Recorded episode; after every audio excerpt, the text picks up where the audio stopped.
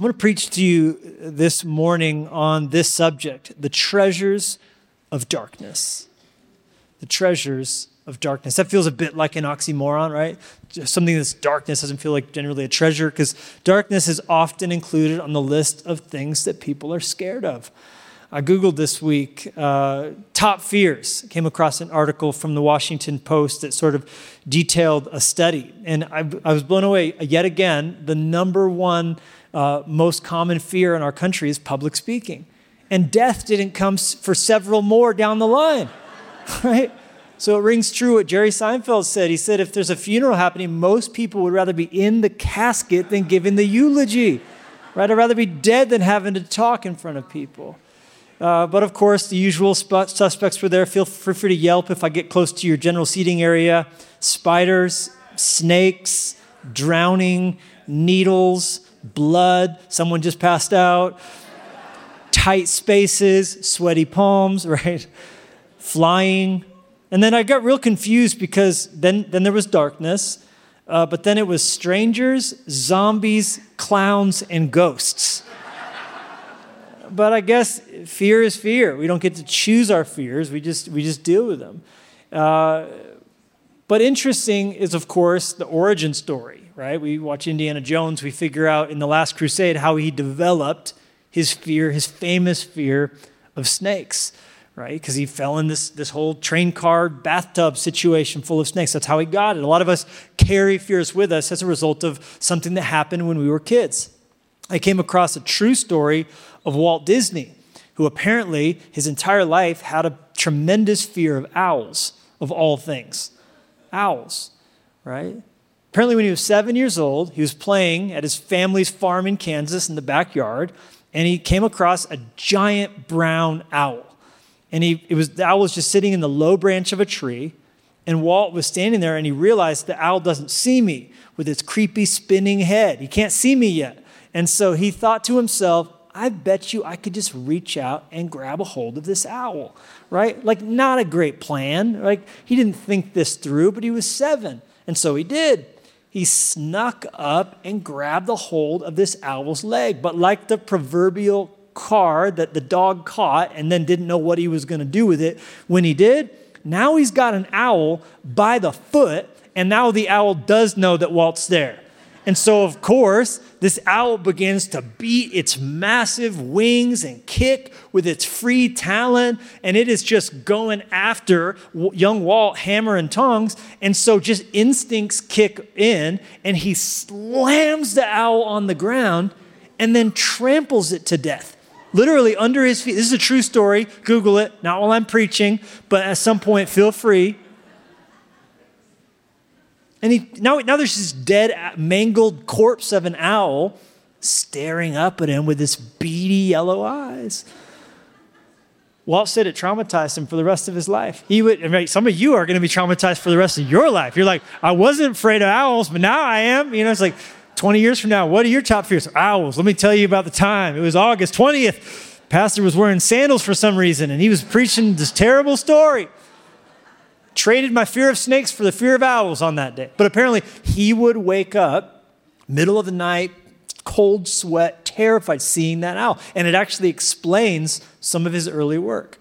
After Steamboat Willie came his second cartoon, and it was all revolved apparently around these dancing skeletons and this terrifying, frightening owl. Apparently, it was just therapy for him. He was just working out his terrors, you know, and on, on, on the big screen. And then, of course, as you start to think about, hold on a second, what, what movies did Walt actually play a role in? And many of them do have a foreboding, terrifying owl scene.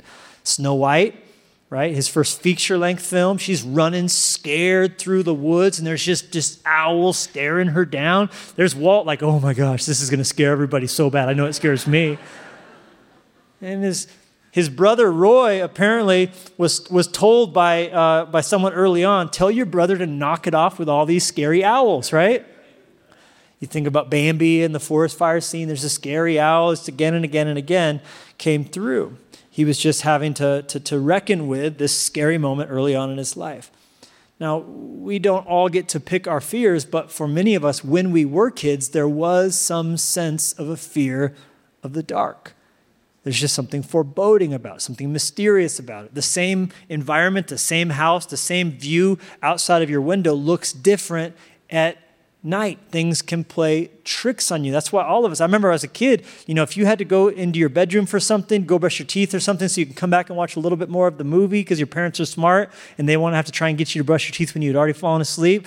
It, for me, if I had to go past a dark doorway as a child, I was jumping, right? Because we all know ghouls and zombies can't get us if we're airborne, right? So we're, we're leaping past them. It's just, just scared irrationally. And for me, for me as a little kid, I was scared to death of Ursula. She just frightened me to no end. You're like, really, Ursula? Hey, you know what? You don't get to pick your fears, all right?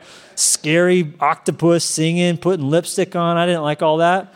Um, but there's something scary about the dark. And yet, we're going to read in God's word that God is able to give us treasure in dark places.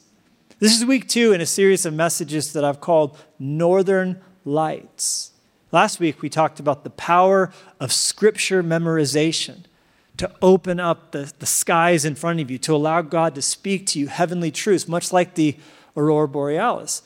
But so much of what we love when it comes to stargazing, which is one of the best things about summertime, right? This just is this last week. I'm not sure if you all got to see, but this Perseid meteor shower, it's one of the highlights for me every year of August. And it only disappoints me when my other competing love is doing really good, the moon.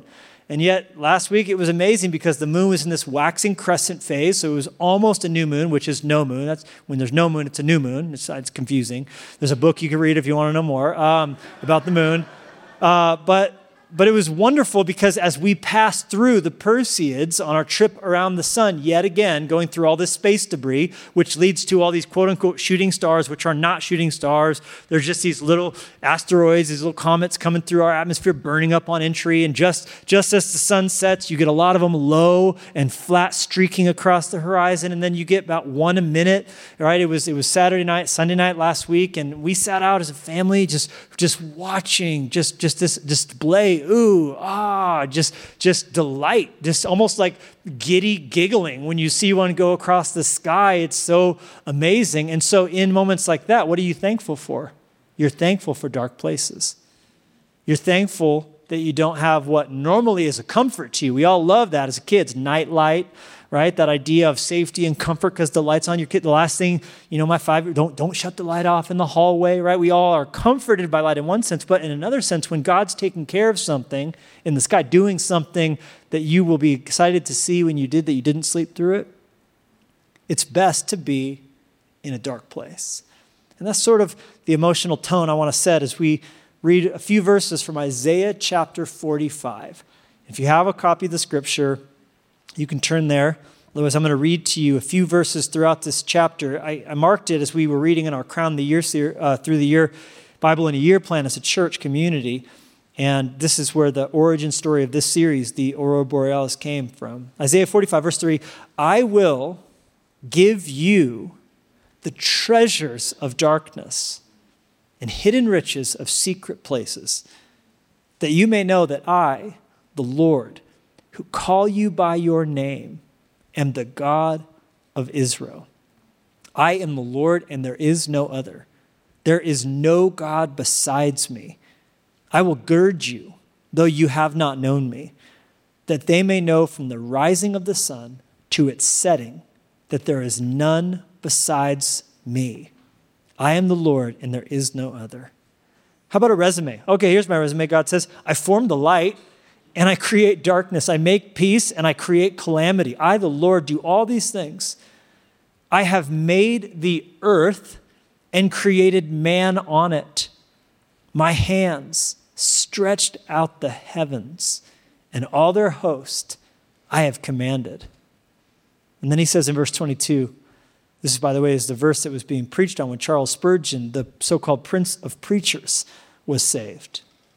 Look to me and be saved, all you ends of the earth, for I am God and there is no other. Is there anybody who wants to just thank God for his word, thank God for his revelation and declaration of who he is? Because we can look up at the night sky and know that there is a God. But as we read in his word, we discover who that God is And in understanding that, we discover who we are as well. Some context will be helpful before I unpack, hopefully, for you that much like the dark sky that helps you see the aurora, because you could be staring the aurora right in the face but never know it if it was daytime. It's darkness that becomes a gift that allows you to see the glorious greens and blues and reds and shimmering sheet of the space that is the, the heavens in the night sky. It's the night that reveals the treasure of darkness. But before we do that, let me just help you understand what you're reading in Isaiah chapter 45. This specific chapter, if you back up to the first verse, is addressed from God to someone named Cyrus. All this he's speaking is to his anointed, to Cyrus, who will later on get described as a shepherd, get described as God's servant, get described, get described as, as God's agent. What's interesting about that, while Cyrus is a historical figure, he has not, at the time of the writing of Isaiah chapter 45, been born yet, and he will not be a factor on the earth for about 200 years. So, like, he's a thing. Cyrus is a real thing. You can Google him later. He's a major thing in the world. And yet, as Isaiah talks about it, speaking through God's voice, he is not yet a thing. Okay, so, so let's, let's, let's back up even further. Isaiah is writing, the year is roughly 739 BC, and Israel has just a few years left. 722 BC, Israel will be taken into captivity by the Assyrian Empire. They'll be completely taken out, as God promised they would. Because the civil war had already taken place, there was a split north from south. So when you talk about Israel, you have the, the northern tribes called Israel and the southern tribes called Judah. So you see these words used interchangeably. They both are still the sons of Jacob, they both are still God's people, the descendants of Abraham. But they decided to split into two after King Solomon's reign. So the north is about to be taken out, the 10 tribes of the north, uh, by the Assyrians, 722 BC, leaving only two tribes, Judah. Judah has these two tribes in the south, and they're just called Judah, but they also are still Israel. A little confusing, but hang with me. Israel is writing to Judah predominantly, and he's telling them about the exile that is going to happen to them, just like it's about to happen to Israel. And he's both warning them about what they could be doing to avoid the consequences, but because it is nearly inevitable, he's also writing past the captivity that's about to take place, where the Babylonian Empire is going to take them into captivity in Babylon. We know most famously Daniel, Shadrach, Meshach, and Abednego are going to be among those taken captive, but a whole bunch others, the brightest and the best of them, the strongest of them, are going to be taken, leaving barely any Jewish people at all living in the Holy Land itself, the land flowing with milk and honey. Isaiah is writing at a point where both captivities are still future. The Israel hasn't been taken out yet, but he's talking about Israel's already taken out.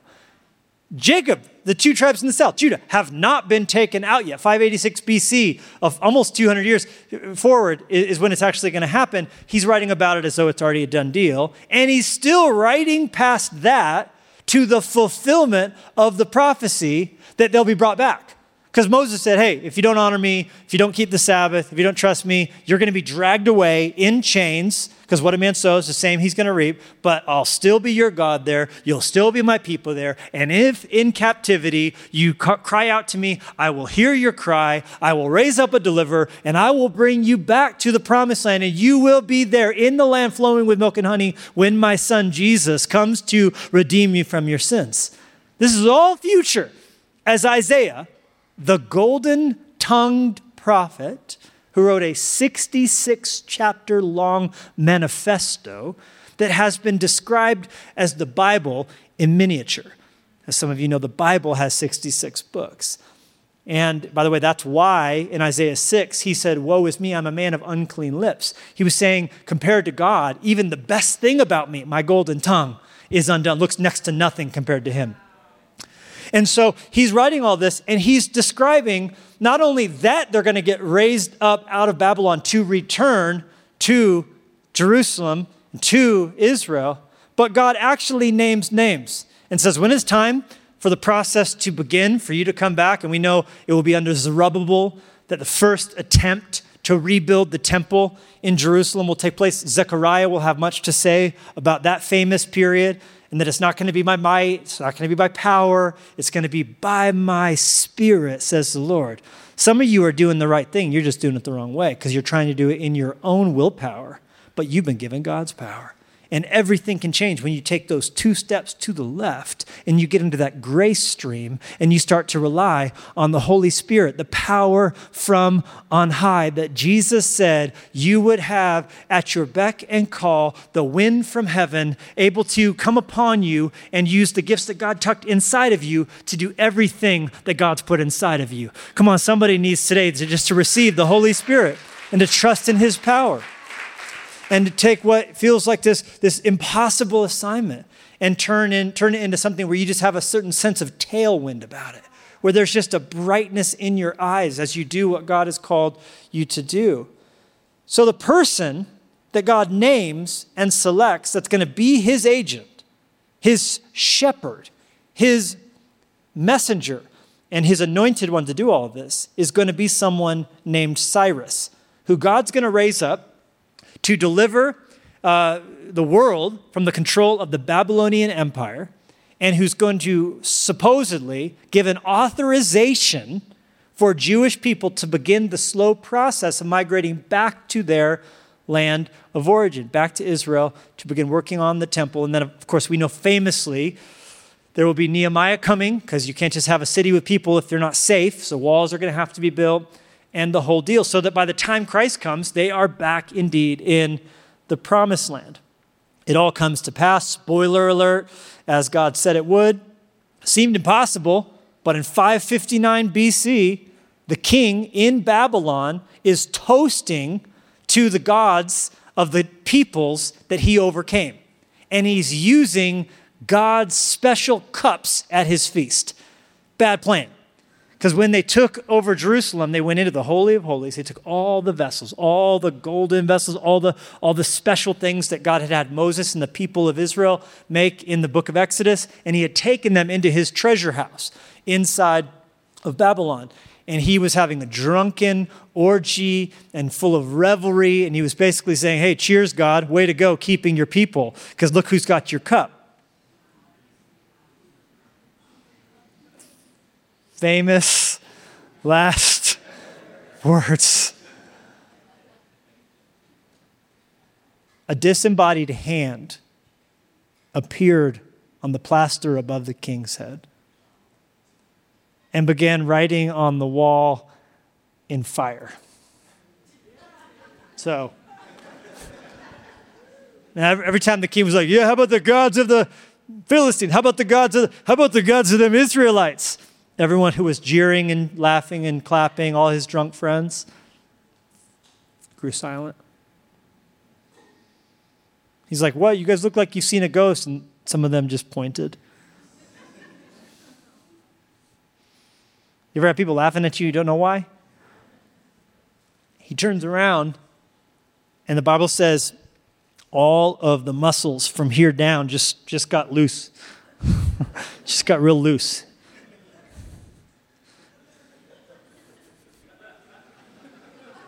I can't prove it theologically, but I'm convinced there was a puddle. he called for all of his wise men, though. He, he, he got himself some liquid courage, got all of his wise men. Someone's got to interpret the writing because I don't know what it says. It's in a language I can't decipher. You know the story. You've read Daniel chapter 5. Daniel eventually comes in. He said, I got, I got bad news and I got worse news, King. I don't know what to tell you. And he tells him what it means. You have been weighed, you have been sorted, and what, what you are on the inside, your soul before God is found wanting. Mene, mene, tekel, upharsin. And he said, Judgment is coming tonight. This kingdom that you, you think is yours, it will be taken from you and given to another. The king laughed and cheered and had a purple robe and a gold chain put on, on Daniel, and he sent him away. But that very night, without a single shot fired, without a battle at all, the kingdom of the Babylonians, the most powerful reign on the face of the earth, had come to an end. And Cyrus, the second, the, inaugurated what, what history looks back on as the Medo Persian Empire. And it will be not a Babylonian uh, empire that leads to Israelites coming back into the promised land. It will be, it will be a Persian one, and it will be a Persian king that Esther is married to. It will be a Persian king that gives Nehemiah one day the permission to go back. But first and foremost, it will be a Persian king who goes roughshod through all the storehouses of Babylon, finding treasure. Many of those items of, of worth were taken from Jerusalem. And God told them 200 years before it would happen when you go looking through all these caves and false walls that lead to hidden rooms, you're going to find treasures in dark places. And it will be many of those items that he gives back to the Jews, bankrolling their efforts to rebuild the temple with money he took from the Babylonians. Why? He's a pagan king. He has no thought for God in his head, but God said, He's my agent. He's going to do my pleasure. He's going to do everything I have sent him and anointed him and appointed him to do. So God speaks to Cyrus 200 years out and says he's going to go looking his his his his empire they're going to go looking through these caves these these places and they're going to find treasures of darkness riches hidden in secret places. And you're going to know that I am the Lord who called you by name. We will leave him there for a moment and let's begin to try and apply this now that we understand the context to our own lives. Because darkness is not just a cave full of loot and money it's also a symbol for the things we face that are difficult. Dark. Some of you are in a dark season right now, a dark chapter right now. You feel, you feel just, I, I don't feel bright. I don't feel light. I don't feel buoyant. I don't feel joyful. I, I don't feel like skipping or singing or laughing. You feel today like you're in a dark place, a shadowy place. Some of you feel, and maybe you've even used the words in the past couple months, I just feel like there's a cloud just following me. Everywhere I go, I just don't feel God's favor. And it may be because of a betrayal. It may be because someone who said they were going to stand with you bailed the moment things got difficult. It may be because of a job that you lost. It may be because of a spouse who found someone else they liked more. It may be because of someone who is no longer living on this earth and you loved them and so life without them here is challenging. It's, it feels hard to have hope. It might be because of a sickness that you are facing or someone you love is facing. Here's the first takeaway truth from this message pain is a problem. We go through things that are hard. Let's not rush past that. Let's not pretend that's not true in our rush to get to Romans 8:20 and declare the goodness of God. Let's just first sit in a moment for a moment the reality that we go through things that feel dark. Anybody at all? Painful. Where's God in this? This is hard. Let's just acknowledge we all will face hardship. In fact, uh, 2 Corinthians 4:16 says, we, we do not lose heart, but why? Our outward man is perishing. Now there's good news at the end of the verse, but let's let's sit in the bad news for a second. Our outward man is perishing. You know what he's saying? You're dying. It's just happening super slow so you can't see it. But you never stop from the moment you're born that movement towards the grave. Your heart gets only so many beats. So our outward man is perishing. And unless Jesus comes back in our lifetime, all of us will, some way or another, expire. But it's not just bodies that break down. Same thing happens to the arc of careers and companies and nonprofits and being the most beautiful and being the youngest one and being the funniest one. And we all have to wrestle with this, this, this vapor that appears for a moment and then vanishes away that is life. And to some degree, there's a randomness to it, or seemingly so, because of the fact that we just simply live on a fallen planet. Did not Jesus say, that God makes his sun to rise on the evil and on the good, that he sends Matthew 5:45 rain on the just and on the unjust. So if we use rain as a symbol of blessing, it's like, man, why do, why do bad things happen to, to good people? Maybe the better question should be, why do good things happen to bad people? And the reality is, we just live on this planet that's broken because of sin. And so, good and bad things are, it's like a, a, car that's just sputtering. And to some degree, wrong place, wrong time, right place, right time, rain falls, and it's not always connected one to one.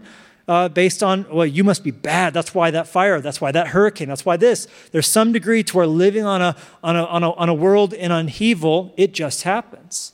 But there's another sense in which when we choose to follow Christ, we actually invite darkness into our lives. You're like, Levi, I'm going to need Uh, explanation for that. Well, again, I'm using darkness as a symbol for pain, darkness as a symbol for persecution, for opposition, and for trial. And Paul told Timothy, all who desire to live godly lives 2 timothy 3.12 in christ jesus Say it out loud with me. Will suffer persecution. Not might, not it could happen to someone named Timmy, you know. Will, will happen to you. You want to follow Christ, you're choosing to follow Jesus. Guess what? The world hated Jesus and crucified him. And everyone who followed after him and said, I'm going to follow him, they got persecuted too. Every one of his original apostles, except for John, was going to die a martyr's death. John didn't die a martyr's death. Lucky John. Just got boiled in hot oil and lived to tell the tale. They got banished to a penal colony called Malta. So uh, there, there are going to be hard things that, that we're going to face. Not Malta. Um, the word of it, what's the word? Patmos. It's exactly right. Paul got to go to Patmos or to Malta, where he got bit by a snake. Okay? So crappy things happen when you choose to follow Jesus. Is this a sermon you came to hear? It's exactly right. 1 Peter 4:12. Peter said this, and this is so good if you're in trial today. Beloved, do not think it strange concerning the fiery trial which is to try you, as though something strange happened to you. What's the most normal thing in the world when the wheels go off in your life? Whoa, whoa, whoa, whoa, something strange has happened. this is not normal. This shouldn't be how it is. We feel like there's a deviation from the script that should be playing, that should be running, because something strange has happened to me. To Peter is saying, guys, everything's going according to plan. As you follow him, hard things are going to come your way because the enemy hates what you did. He would rather have had you stay where you were, but now you're awake. Now you're following Christ. So, of course, opposition is going to come. So, what should you do? You should rejoice. That is not what I was going to think of saying next to the dark thing that happened to me. I should rejoice? Yeah, rejoice when you fall into various trials, knowing the testing of your faith produces patience. It doesn't feel like it's right at all, but do it anyway it will seldom feel like the right course of action. Because what feels like the right course of action is panic and hysteria, and in almost every survival situation, the worst thing you could do. So instead, you have to take a breath, you have to take a beat, and you have to choose to rejoice, even though you're having to do it in faith, because it feels like there's no reason I should rejoice at all right now. So we've, we've established that pain comes our way simply by virtue of living on a broken planet, having bodies that are breaking down, choosing to follow Jesus, turns it up to 100. Oh, and here's this part under pain is a problem. You can do dumb things that make it even worse for you. You're like, not us, just those in the nine o'clock worship experience. No, you too. You as well. Every single one of us. How do I know that? Because this whole passage where he says, Hey, beloved, don't think it's weird following Jesus. Be willing to suffer persecution as a Christian. He has to add this in because he knows he's writing to knuckleheads. He says, "But let none of you 1 Peter 4:15 suffer as a murderer, as a thief, as an evildoer, or as a busybody in other people's matters." He says it's hard enough just living on a broken planet in broken bodies, following Jesus that invites opposition. Don't go ahead and be dumb and make it worse for you too that you are capable of bringing even more problems your way. And don't you love that God puts murder and being a busybody on the same playing field? Both of them just make life worse. So don't be killing people and don't be a dumb, nosy gossip, all right? Because that's just gonna make life worse and bring even more problems your way and to the way of other people. So pain is a problem. Have we established that? Secondly, pain, here's some good news, has a problem. Pain has a problem. And that problem is that, like the short shelf life of your body, hear me, if you're in Christ, pain is not forever. Oh, come on, I wish I had a church who was excited about the fact that pain is not forever.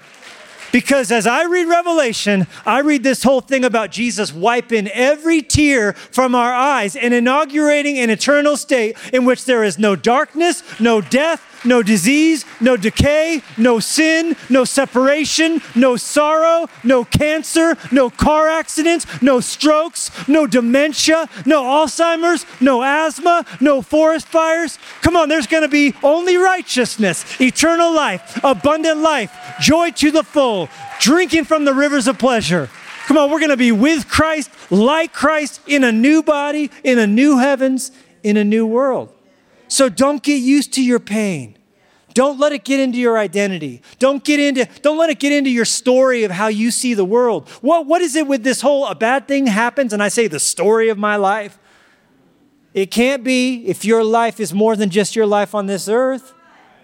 What about 10,000 years from now? We got no less days to sing his praise than when we first begun. How can something that measures only a blip on the Richter scale of our grand scheme of life that's why it's so powerful that Paul said, My citizenship's in heaven, y'all.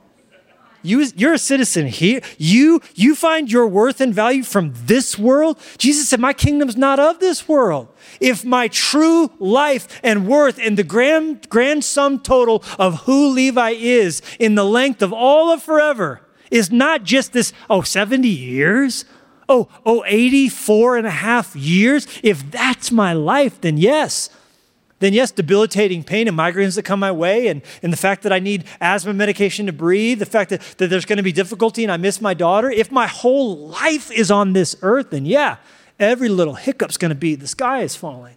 The worst thing ever, because my whole life got threatened when she walked out on me, when they fired me, when they didn't remember me, when they unfriended me, when they weren't there. That, that's my whole life but if my life is hidden with Christ in God, then Christ, who is my life, is going to appear, and I'm going to appear with him in glory. Then I'm going to live forever in a perfect place with him. Then, then what is what is a hardship that even lasts a decade? What is pain or sorrow or grief that even lasts 25 years? What is even if God should allow us 60 years of a thorn in the flesh? Paul said, these trials are not even worthy to be compared to the glory that shall be revealed in us. I heard a preacher one time named John Piper talk about how if you were saving up with your family for a vacation at the sea and you were going to be two weeks living in this rented house on the coast and you were all excited about it and then you finally got everything in the, the car and you, you had paid for the trip in advance and there wasn't any surprise credit card bills coming later it was all prepaid the airbnb and the money saved up for the restaurants and all the beach chairs you were all excited about it everyone had been hyping themselves up about it you finally get in the station wagon and you head out and you get a flat tire are you going to be like just ruin the whole thing you're gonna be like, eh, it's some inconvenient. It's not how we wanted to get going. But we've got two weeks on the coast. It's just a, it's just not even, not even gonna make the list when you get back. Oh, we got a, we got a flat tire. It just built the anticipation up even more. That is the worst thing you can face in this world, Christian just a flat tire, just a speed bump on the way to glory. That's how Paul said it. He said, not, they're just small potatoes when I consider the joys and the unbridled beauty and bliss of paradise, being with Jesus. Paul said in Philippians, it's far better to depart and be with Christ. Far better. It's the best, I've looked, the best description of heaven I can find in the scriptures. Two words far better because Paul got to go there one time. He got to go there just for the day. I told you his life was weird. Bit by a snake on Malta and got to go to heaven one time. Many people think it was when he was stoned with rocks.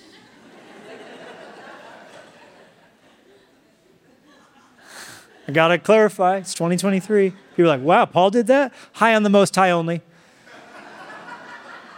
and he got to go to heaven. And then God's like, sorry, Charlie, you got to go back to the earth. And he was all bummed about it, emotional about it. To the Philippians, he's like, I would rather be in heaven. But he said it's because it's far better having seen it. And yet I'm willing to come back to this world and be here on purpose and be here on mission. But my life's not here. My heart, my citizenship, my thoughts in heaven. Only my feet are presently here. And while my feet are presently here, I'm going to do as much for the kingdom of God as I possibly can. But I'm not going to be de- defined by this world. I'm going to enjoy the blessings of it. I'm going to be happy as, as the next person with a good meal and a great trip and a scenic view out of a hot air balloon. But that's not going to fill any emptiness in me. Only Jesus can do that. And Jesus has a plan and Jesus has a purpose. And I get to be his son and his daughter. And, you know, so the Maldives or, or going to Barcelona for the running of the bull, none of these, this, I'm not going to run around frantic for joy. That's found in Christ. And I got a whole new world to live on forever. And in the meantime, we got work to do. So I'm going to show up and shine a light because pain not just is a problem, pain's got a problem. Because not only is it on borrowed time, but secondly, under this heading, God's going to use it in the meantime. Your pain does not get to rough rush, run roughshod over your life. It gets to go here and no further. Here and no further. And we know for sure that here and no further ends at, at death or being with Jesus. It does not get to join you. No inhalers in heaven. And, and yet, in the meantime, everything God does allow to come our way by way of pain and challenge and difficulty and sorrow and grief, God does have a plan so that at the end of the day, for the Christian, the pain accomplishes his purpose and not the pain's purpose. His purpose and not the devil's purpose. As Joseph put it, you meant this for evil. God meant it for good. Sorry, pain, you got a problem. And that problem is God's going to sovereignly use you to accomplish his purposes so that he gets glory and I get joy. My bad. Sorry, not sorry. Pain's on borrowed time and it gets to accomplish God's purposes. What kind of treasures are in the darkness? As we find ourselves in dark places, what can we expect by way of hidden riches? I made a little list down. You should make your own as well. But I, I wrote down opportunity and access. Opportunity and access. Didn't Paul say when he was in prison, the things that have happened to me have turned out for the furtherance of the gospel? So that I get to say now, my chains are in Christ. Now the whole palace guard has gotten saved. They thought they were chaining Paul to the prison guards. Turns out they were chaining the prison guards to a preacher, and the preacher knew what you need to know, and that's that the word of God can't be chained. So as long as I'm here, come on, as long as I'm getting chemo drip, come on, as long as I'm here at the grave, come on, as long as I'm here in the ER, come on, as long as I'm here, I'm gonna testify. I got good news to preach, I got light to shine, I got love to show, as long as I'm here. Pain's got a problem. And that, that is that it opens up doors you couldn't get into otherwise. It's going to bring you places, it's going to give new volume to your life. It was C.S. Lewis who said, God whispers us to us in our pleasures, speaks in our conscience, but shouts in our pains. Pain is God's megaphone to rouse a deaf world. How many people the world over have had their ears open to God in times of pain? Would Paul the Apostle still be breathing out threats and murder against the church had it not been for the darkness that came over him? Only after the darkness blinded him did the prayer of a saint open his eyes and he get baptized and begin to preach. Darkness can be a mercy. God can scream and get our attention and, and pain, but it's not just about him getting louder in our lives. Also, we get louder in his hands. If I believe anything, I believe that pain is a microphone, and the more it hurts, the louder you become as God uses you then to bring his kindness and goodness to a world, like Joseph, who had to go through the pit and the prison, all as a very strange detour, so that God could get him to what he dreamed of at the beginning the palace and a place of leadership. So you might be going through something right now and you're like, it's a problem. God's like, it's a problem for the pain, it's a problem for the devil, it's a problem for the enemy who's going to be sorry he ever asked for this thing when you end up doubly blessed on the back end. twice as blessed as you went in because I'm not good and because what the thief has taken has got to be restored sevenfold. Come on, shout on that if you believe it's true in your life. Part of it, the problem for pain is just that it's preparation. Preparation for what's to come. A.W. Tozer said, It is doubtful whether God can use a man greatly until he has first wounded him deeply. There is a humility to suffering that can cause you to bow your knee to him and to look to him for mercy that you need for the dark days that are to come. Paul told the church at Philippi, It has been granted you to not only believe in Jesus, but to suffer for his name. When the early apostles of Christ were beaten with rods and sticks and stones, Acts chapter 5, verse 41, they went their way rejoicing that they were counted worthy to suffer shame for the name above every name. Oh, that we would have that perspective. Whatever you choose to allow us to face, I'm going to shoulder it with grace and a, and a grateful spirit. There's a whole lot other ones, but we don't have time to talk about them. But let me boil it down to this most of what we think will make our life better won't. And almost all of what we dread when it gets to our inbox is what, at the end of the day, we're going to look back on as the greatest thing we ever faced. Right? Would you rather win the lottery tomorrow or get cancer? Someone just in my life, literally two weeks ago, told me, I'm going to start playing the lottery because my life would get so much better if I just won a big payout. So I'm going to set aside a little, and because it's natural for us all to think, winning the lottery, man, that would just be jackpot, cha-ching, it's, everything's better. And most of us, all of us, would go, cancer would be the worst thing I could get. And yet I was reading an article by Arthur Brooks who pointed out that psychologists have again and again conclusively determined that winning the lottery brings no lasting satisfaction and almost always brings unbridled misery to the recipient. And he found that researchers have consistently pointed out that survivors of illness and loss experience what they describe afterwards as post traumatic growth. Come on, we are a culture obsessed with post traumatic stress. How about post traumatic growth? That it was hard, but I grew. It was hard, but then I trusted. It was hard, but then I and he said specifically, those who had to deal with cancer and survived on the back end report higher levels of happiness than demographically matched people who never had to have cancer. So, what we think is going to bring us joy brings us misery. What we think is going to be the worst thing we're going to go through causes us to walk away grateful, causes us to, to walk away happy about every, every sunset, every, every smile, every, everything that we were taking for granted beforehand. So, let's not be so quick to the draw about what's good and what's bad. If God allowed it, He's got a plan for it to become good. Come on, pain's got a problem, and that is that God's going to use it in your life. And then, lastly, pain is not your problem. It might be a problem and it might have a problem, but ladies and gentlemen, today, for once and for all, we can let ourselves off of the hook of being the ones in control of our lives.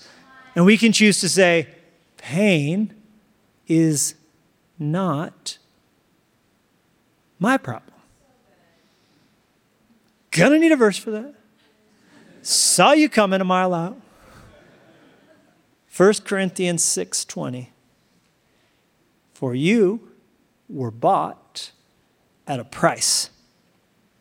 Therefore, glorify God in your body and in your spirit, which are God's.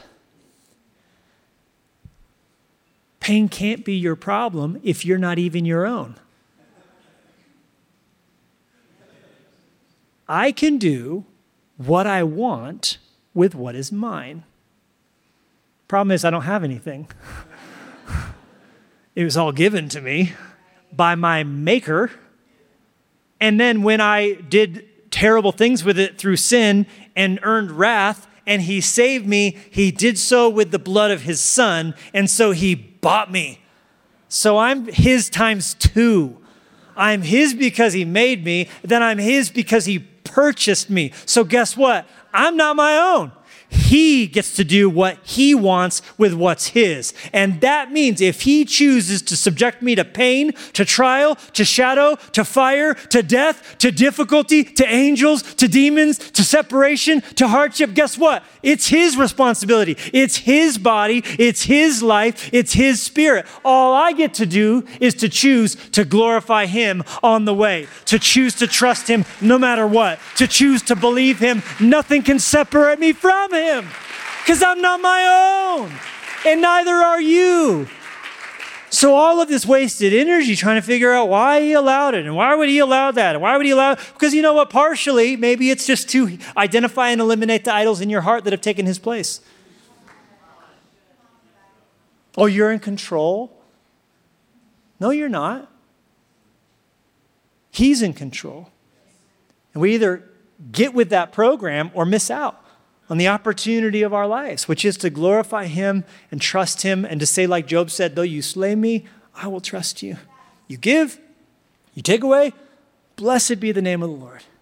If I never have another thing, if I never get another opportunity, if I don't get to take any more breaths tomorrow, today I bless you, God. Today I honor you, God. Today I glorify and magnify your name because the name of Levi and the name of Jill and the name of Jenny, guess what those get to accomplish? Very little. But the name of Jesus, it's the name above every other name. It's the only name that can be saved. And that's what Cyrus, as great as he is, points us to. Why does Cyrus get called an anointed shepherd? Because Cyrus is a part or a pawn in God's plan. And 200 years out, God says, I'm going to raise up an anointed shepherd to bring my people back from where they're lost at currently. Cyrus is a picture of the coming shepherd, Jesus. Jesus who would save us from our sins, Jesus who would bring us back to home, Jesus who would bring us back to heaven, Jesus who would, who would plunder the dark places and bring treasures to us to put into our hands. His spirit, his kindness, his plan, his family, his church, his mission, his agenda, his purposes that can't be thwarted. Jesus is what you see when you look at God prophetically speaking to Cyrus in the year 739 BC. So that when Cyrus finally gets the job in 559, and in 539, 20 years later, he defeats Babylon on the battlefield and then says to the Jewish people, Y'all can go back to Jerusalem if you want, build a temple for God. And then some of the Jewish leaders, according to Josephus, showed him Isaiah chapter 45 and he gave glory to the God of Israel on the spot. Only we didn't know much of this had happened because it wasn't until the year 1859 that archaeologists were working in and around, or 1879 rather, working in and around Babylon, and they discovered this. This is called Cyrus's cylinder. Next time you're in London, it's in the British Museum on display. And if you translate the words on it, it basically says, I, Cyrus the Great, the Medo Persian king, destroyed the Babylonians without even a battle and became the leader of the free world, only it's not free because I'm in control of it. Oh, and all the Jewish people can go back to Israel if they want to. Why? Because Isaiah 45 said that's exactly what would happen 200 years before there was a Cyrus. God said, There's going to be a Cyrus, and here's what's going to happen. And I just point this out to you that God, 200 years before his people even were in trouble, was already describing how the rescue operation was going to happen. This is our God. So, why are you so worried about what's going to happen next Thursday? You, you see, God, God says, I speak the end from the beginning. So, to quote Jesus, do not worry about tomorrow. Tomorrow will worry about its own things. Sufficient for the day is its own trouble. Four things to remember as we wind our time down. Four things that we can do actionably on the way out to glorify God no matter what we go through. Number one, remember that things are not always as they seem. Things are seldom as they seem. We will talk about that more next week. I hope you'll come back. We must not get deceived by what we're looking at. Number two, secondly, the value of what you have in your hands might not be visible, but don't let go? What if what you were holding right now that, you, that seemed worthless to you, that made you almost feel like you were going to walk out on trusting God? What if glory and eternity would look back upon it as you were handed a rare treasure? There are two sides, as Paul said, to every chain. There's what you're chained to, but what's also chained to you. It might be more valuable than you think. Thirdly, the secret riches you discover in dark places are not just for you. God could allow you to be facing darkness today because there are riches He wants to give to someone that's not even alive yet. In Genesis 15, darkness came to Abraham one day, and God said, For your children's children, I'm going to do something. So, what if God was doing something in a dark place in your life today so that how you responded in faith, how you responded in worship, could be setting things into motion for a future Cyrus? Isaiah wrote this super dope book. What was his reward? Oh, the Jewish people put him inside a hollow tree and cut him in two, history records. Cut him in half.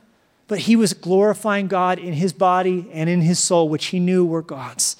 And he was a part of riches and treasure in dark, secret, hidden, lonely, pain filled places that get to bless us today. Come on, Isaiah's the man. Praise God for his life and praise God for a long sight that we're not so hasty to say, oh, it's working. Oh, it's, it's not working. Oh, God, where are you? God might be doing something many years from now that you will in glory get the credit for. Jesus said, not one thing you give up for the kingdom of God will not be repaid back to you a hundredfold plus eternal life.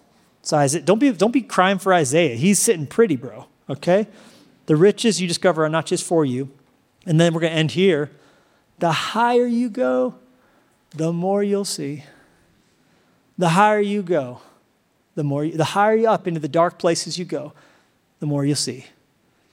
I was thinking about that, and I had written that down because as we as we follow God, it's always up a mountain. As we follow God, it's always further up and, and further in. There's always more to discover, more to see. So I was thinking about how limited we are getting to see the aurora borealis, these northern lights from Earth. So I texted a friend who's an astronaut, and uh, and he texted back. I said, I said, astronaut Shane Kimbrough, have, have you seen the aurora, aurora borealis from space? And he said, oh, yeah. He said, I never have seen them from Earth, but luckily, in my multiple stints on the International Space Station, I saw them hundreds of times. My first mission, six months long, I only saw them 10 times. But my second mission, for whatever reason, they were just popping off all over the place. In fact, he said, one time I got to see them on the aurora borealis, the North Pole, and the aurora australis, the South Pole, happening simultaneously because of our orbit. We were able to see both of them out the same window. And I said, Did you take any pictures? And he sent me this.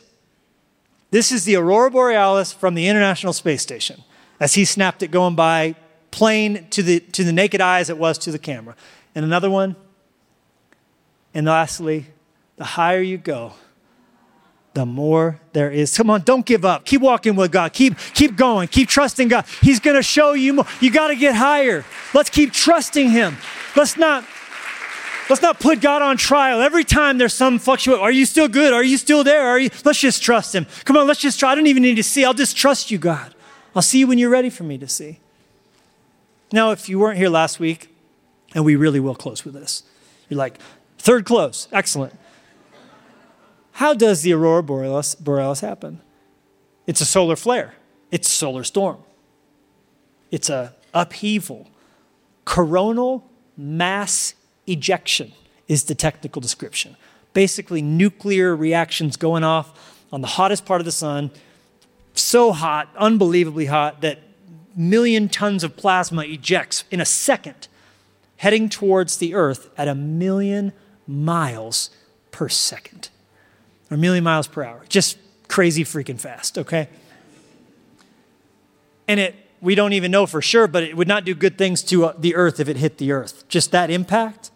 But as I told you last weekend, because we have a magnetic shield, it does not hit the earth front on. In fact, this is a diagram I found on the Canadian Space Agency website that shows what I'm talking about. It doesn't hit the earth, it hits a shield it doesn't hit the earth, it bounces off a shield. And only a little bit of the electrons and a little bit of the, of the, of the protons can, can sneak through the top and sneak through the bottom, where they interact with oxygen and nitrogen in our atmosphere, releasing photons that are either green or blue and red, depending on the interaction that's happening. But only the slightest bit of the storm gets to our Earth. The rest of it is stopped dead in its tracks by a shield. What did Jesus say to Abraham when he was afraid because of darkness? He said, Do not be afraid, Abraham, for I am your shield and your exceedingly great reward.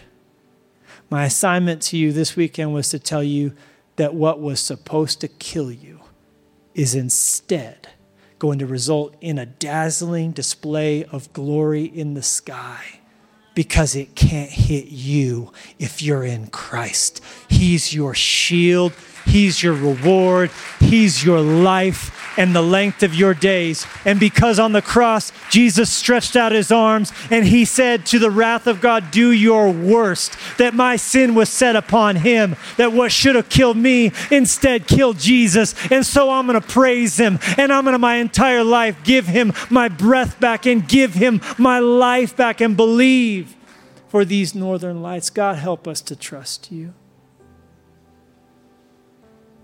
Thank you for being our shield. Thank you for absorbing all of the fire, all of the wrath, all of the pain. So if anything does squeeze through, it's by design. If you allowed it, then I'm facing it. And nothing that I go through hasn't been cleared with you first. And if you cleared it, you got a purpose for it and I don't need to know it and understand it because one day I'm going to know even as I'm known. But in between now and then, help me trust you.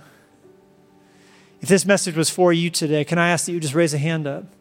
God's speaking to you today to help you to see your darkness differently, to help you to believe for some treasures in those dark places, for some hidden riches in those secret moments of fear and loneliness and anxiety. Would you trust God today? Would you just, in a brand new way, say, God, I trust you? Let it be a settled, confidence in your heart today. He's sovereign, He's omniscient, and He's good. Bless these, Father, and the pain that these hands represent. Every tear has gone into your bottle, and you intend for there to be rejoicing and joy because of this sorrow. So between now and then, God, we're going to glorify you resolutely, obstinately, stubbornly. Thank you, Jesus. You can put your hands down. Some of you today are trusting Jesus for the first time. That faith is already happening. God has already grabbed your heart thinking about Jesus, the greater Cyrus, God's anointed shepherd and messenger and agent, come to bring us back to home, back to center, back to true north. Thank you, Jesus, for the way the magnetic field of this earth gets interrupted when the gospel goes out. Thank you for the homing signal of heaven being heard today. We're being rescued today.